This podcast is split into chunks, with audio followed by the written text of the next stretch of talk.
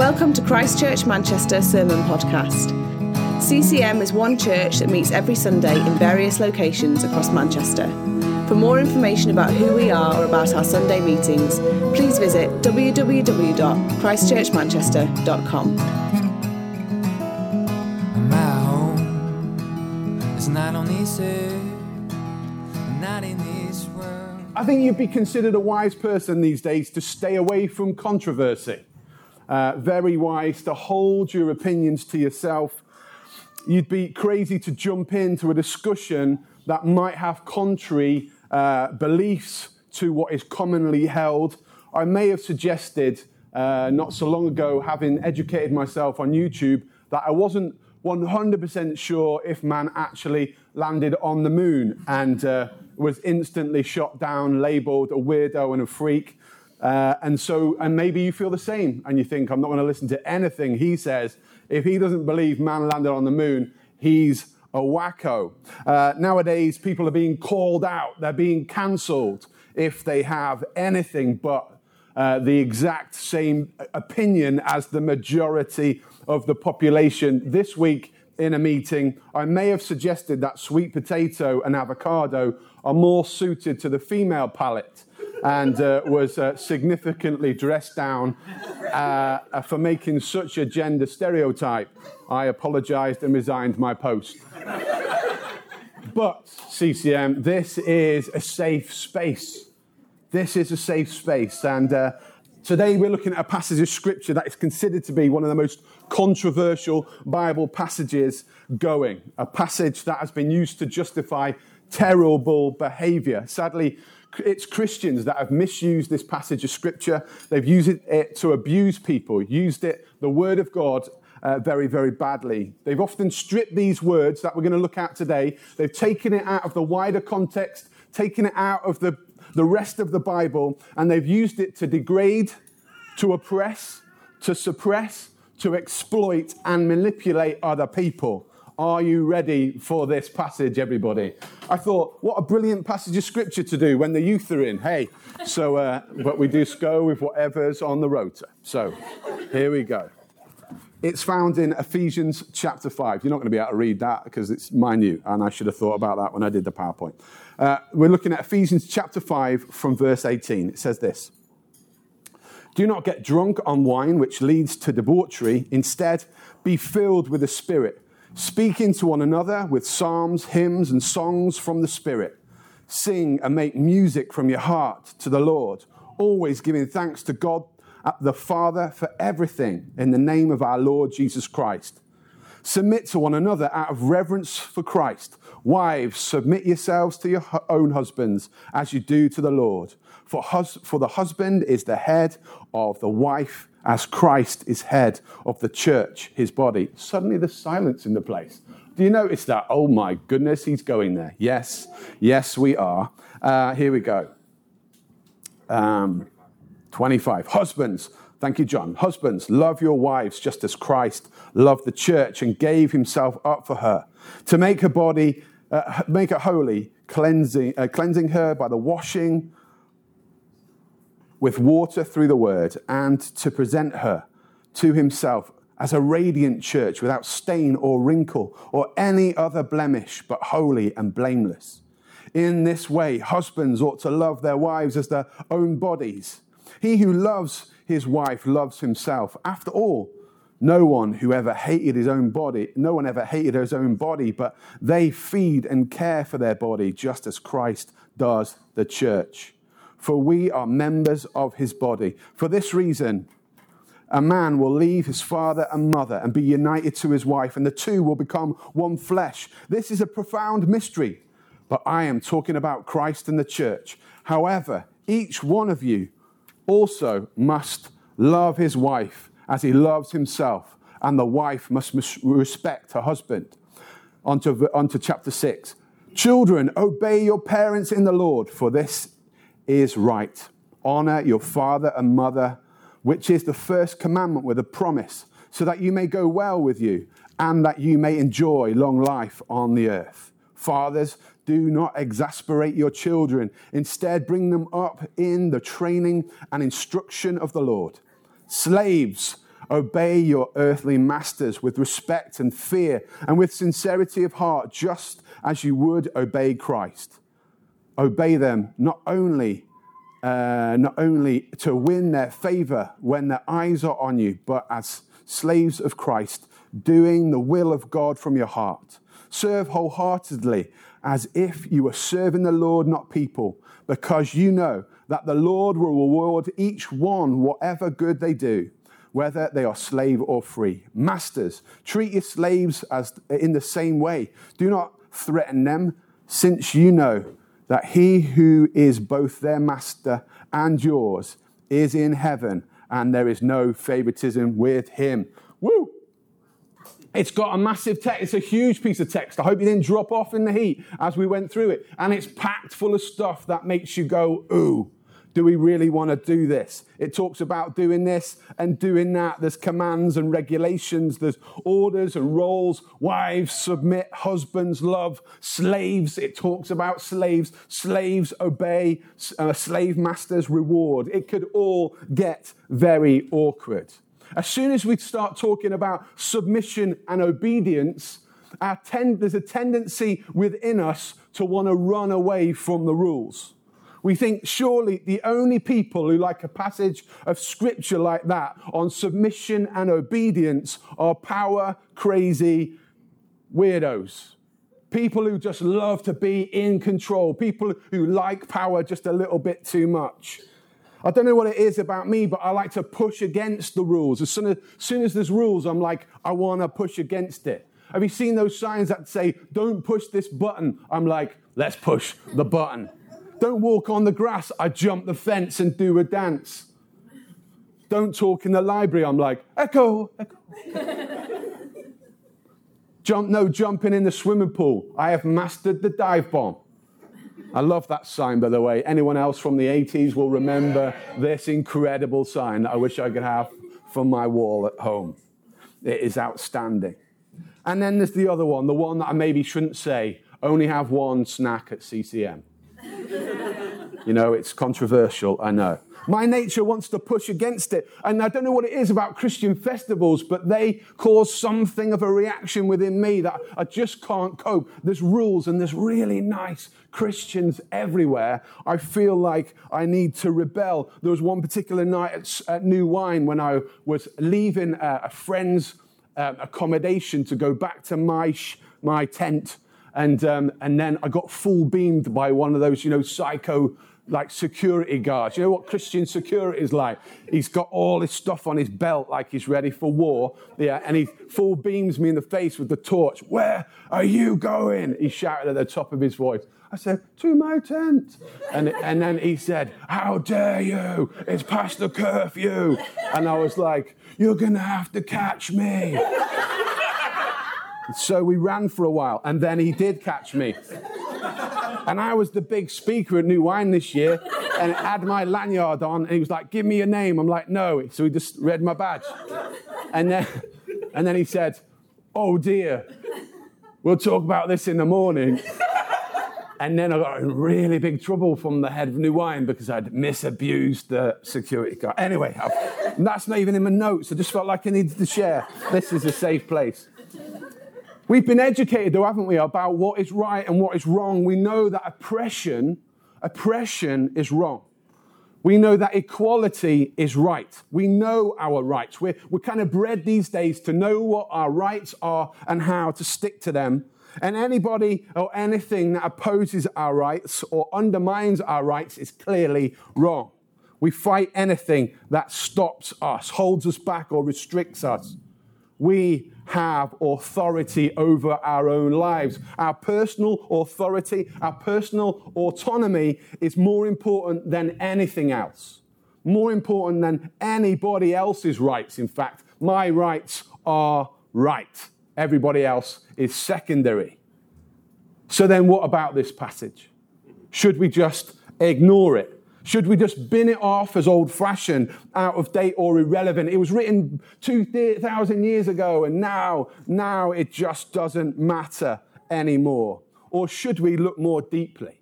Should we get into the text, learn what is written there, and then begin to see what can be applied to our lives? You know what? This is a long and complex passage, but the secret, the secret to all of that whole chunk of scripture is found in one verse alone. One central, one defining, one killer verse of scripture. It is Ephesians chapter 5, verse 21.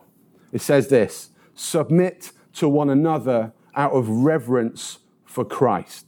Submit to one another out of reverence for, for Christ. Before we get lost in talking about gender and talking about slavery, let's unpack this incredible verse. Submit to one another out of reverence for Christ. We're called, all of us called, to be a people who submit. It's not in our nature, it's not something that we want to do, but we're called to submit regardless of what section of the population you're from, regardless of gender, regardless of people group, we're called to be a submitting people.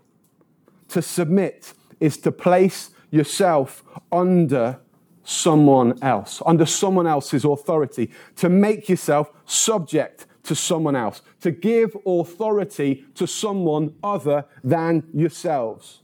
We are called to be people who give up power.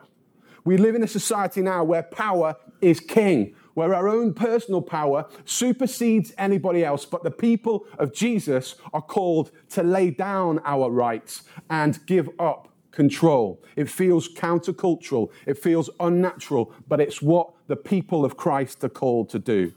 Our verse says, submitting to one another out of reverence for Christ. We're, sub, we're be, to be a submitting people because we have reverence for Christ. What does that mean? It means out of respect for Jesus. We're willing to lay down our rights, we're willing to give up power in respect of Christ. Why? Because Jesus is the image of submission. His way of life was the way of submission. Take a look at what the scriptures tell us about Christ. Christ who is God, Christ who is the only Son of the Father, Christ who said of himself, All authority in heaven and earth have been given to me, also said this. He came to earth not to, not to be served, but to serve and give up his life as a ransom for many. He came not to hold on to power, but to submit to others. Jesus taught that in his kingdom, the first would be last. He said the last would be first. In his kingdom, his kingdom was not for the strongest and the fittest, not for the powerful or the elite, but for the weak. He taught that blessed are the poor, and not blessed are the rich. He said, Blessed are the meek, and not blessed are the powerful and the proud. He said, The greatest in the kingdom will be the servants of those of all. Servants of all. And he said to his father, at the point of biggest crisis, as he finds himself in the Garden of Gethsemane, knowing that within hours he would be nailed to a cross, he said to his father, Not my will, but your will be done, submitting his life to the will of his Father. You know what? The Apostle John in his gospel records 47 different occasions where Jesus chooses to submit himself to the will of the Father or to the will of another. At his final meal with his disciples, Jesus got up from the meal, took off his outer clothing, and wrapped a towel around his waist. After that, he poured water into a basin and began to wash his disciples' feet, drying them with the towel that was wrapped around him. Stripping to his underpants, he kneels before his disciples and begins to wash and to clean their feet. This is the job of a servant. This is the job of a slave. But Christ, who is all powerful, lowers himself, submits himself to those around him in order to serve. And when he'd finished washing their feet, he put on his clothes and returned to his place. Do you understand what I've done for you? He asked them.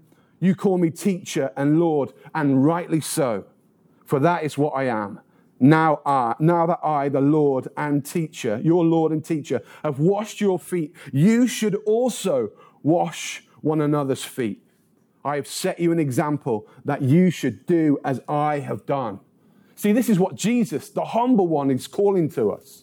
Jesus, the servant, calls us to imitate him, to do as he does. He submits and calls us to do the same. And that is why when Paul writes to the Philippian church in his second chapter, one of my uttermost favorite passages of scripture in all of the Bible, he says this Therefore, if you have any encouragement from being united with Christ, if any comfort from his love, if in any, uh, if in any common sharing in the Spirit, if in any tenderness and compassion, then make my joy complete by being like minded, having the same love, being in one spirit and of one mind. Do nothing out of selfish ambition or vain conceit, rather, in humility, value one another's above yourself, not looking to your own interests, but each of you to the interest of others in your relationship with one another. Have the same mindset as Christ Jesus, who, being in very nature God, did not consider equality with God as something to be used to his own advantage. Rather, he made himself nothing by taking the very nature of a servant, being made in human likeness, being found in the appearance as a man, he humbled himself, becoming obedient to death, even death on a cross. If you are united with Christ, be like Christ. If you love him, follow him. If you love him, copy him, imitate him, have the same mindset as Christ did. He did nothing out of selfish ambition, nothing self centered. He never put himself first. Nothing that took power away from other people, nothing that pushed other people down. He was humble.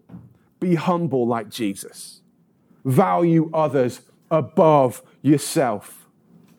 Nothing he does says, be like Jesus and be better than other people. Nothing he says is like, be like Jesus and be equal with others. No, he says, be like me and consider others better than you are. Not looking to your own interest, but looking to the interest of others. So countercultural in a world that says, take care of number one, look after your values. They are more important than anybody else. Jesus says, go lower. See others as better, as more important than yourself. In your relationships with others, be like Christ. Think like he did. He was God. He has all power, but yet he didn't want to be equal. He didn't see equality, something that this world values higher than anything else. It's all about equality. Jesus didn't grasp after equality, but he made himself nothing. He did the exact opposite of that which the world values. Jesus makes himself nothing. He submitted. And actually, submission is not oppression. Submission is not degradation. Submission is us choosing to let go of power for a greater purpose, putting others first, laying ourselves down to serve. Jesus makes himself nothing. Jesus chooses to humble himself. He is God. He's all powerful. He has all authority, and yet he gives it all up for a greater purpose. He took on the very nature of a servant, not just any servant. Here, the Greek word is bondservant, which means slave. Jesus, who is God, makes himself, humbles himself to become a man, not just a man, but a servant, not just any servant, but a slave, the worst, the lowest of slaves. Jesus, our Christ, our Savior our God makes himself nothing. He is incredible. Do you see how wonderful he, he is? Do you see how amazing and worthy of worship he is? That he submits himself a time and time again, further and further he goes, even to submit himself to death. Death, God dying, the all powerful God giving up all power to the point where he becomes powerless upon the cross. God dying, submission unto death. submitting himself to the will of his Father. Why? For the sake of us and for the sake of the world and for the sake of the lost, horrible, stinky sinners like me and you who deserve nothing, but yet Christ humbles himself, submitting himself for our good. Humbles himself unto death, death on a cross, death at our hands. Not a comfortable death, but a brutal death. Death where his hands are, are spread wide and nailed to a cross, where, where nails go through his feet as he's hung in shame for the world to see. He dies as a criminal. He doesn't get a great and glorious death because he's brilliant. He gets the worst of deaths because he's the submitting Savior, the one that will give up all power in order to rescue. We submit in respect to Him. We submit in reverence to Him because Jesus is the personification of submission, because Jesus is the beautiful, ultimate submitter who submits in order to save. He submits in order to redeem. He submits in order to restore and to rescue and to heal. His giving up of power gives us life in view of Jesus, in light of all he does. But Jesus, we, we, we submit in respect to him, in view of all that he's done for us. Paul calls us to submit because true submission has great purpose. It restores, it redeems, it rescues, and, it's, and it heals. And so Paul says, Let me give some examples of what submission could look like. If you're a wife, submit to your husband. Do it like you were doing it for Jesus. Husbands, submit to your wife. Love her like Jesus loves us. Do you know how much he loves us? That he'd give up all power in order to rescue and redeem and lift up and to heal. Submitting everything for her.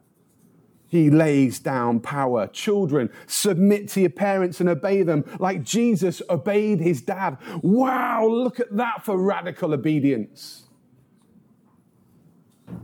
Parents, submit to God. Don't crush your kids, but bring them up in the way of Jesus. Bring them up, telling them about the glories of Christ who gives up power in order to redeem.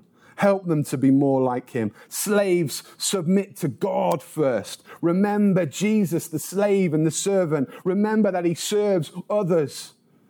And remember to serve as though you were serving him. Masters, submit to God. Treat your workers like you were treating Jesus, like you were looking after Jesus. Imagine if all our relationships looked like this with husbands who love their wife like Christ loves the church, with like wives who are willing to do all they can to bless and to uplift. Imagine if parents were to bring their children up in Christ and children were to see their, their earthly fathers as though they were worshiping Jesus. Wow what a game changer this would be for our society and our world.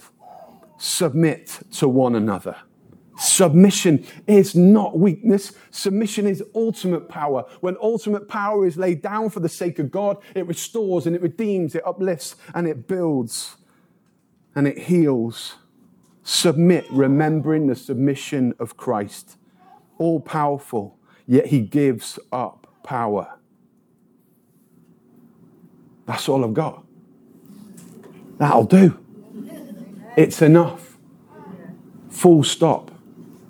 The one who had all power gives up all power. True submission brings life, it uplifts, it strengthens, it redeems, it restores, and it rescues.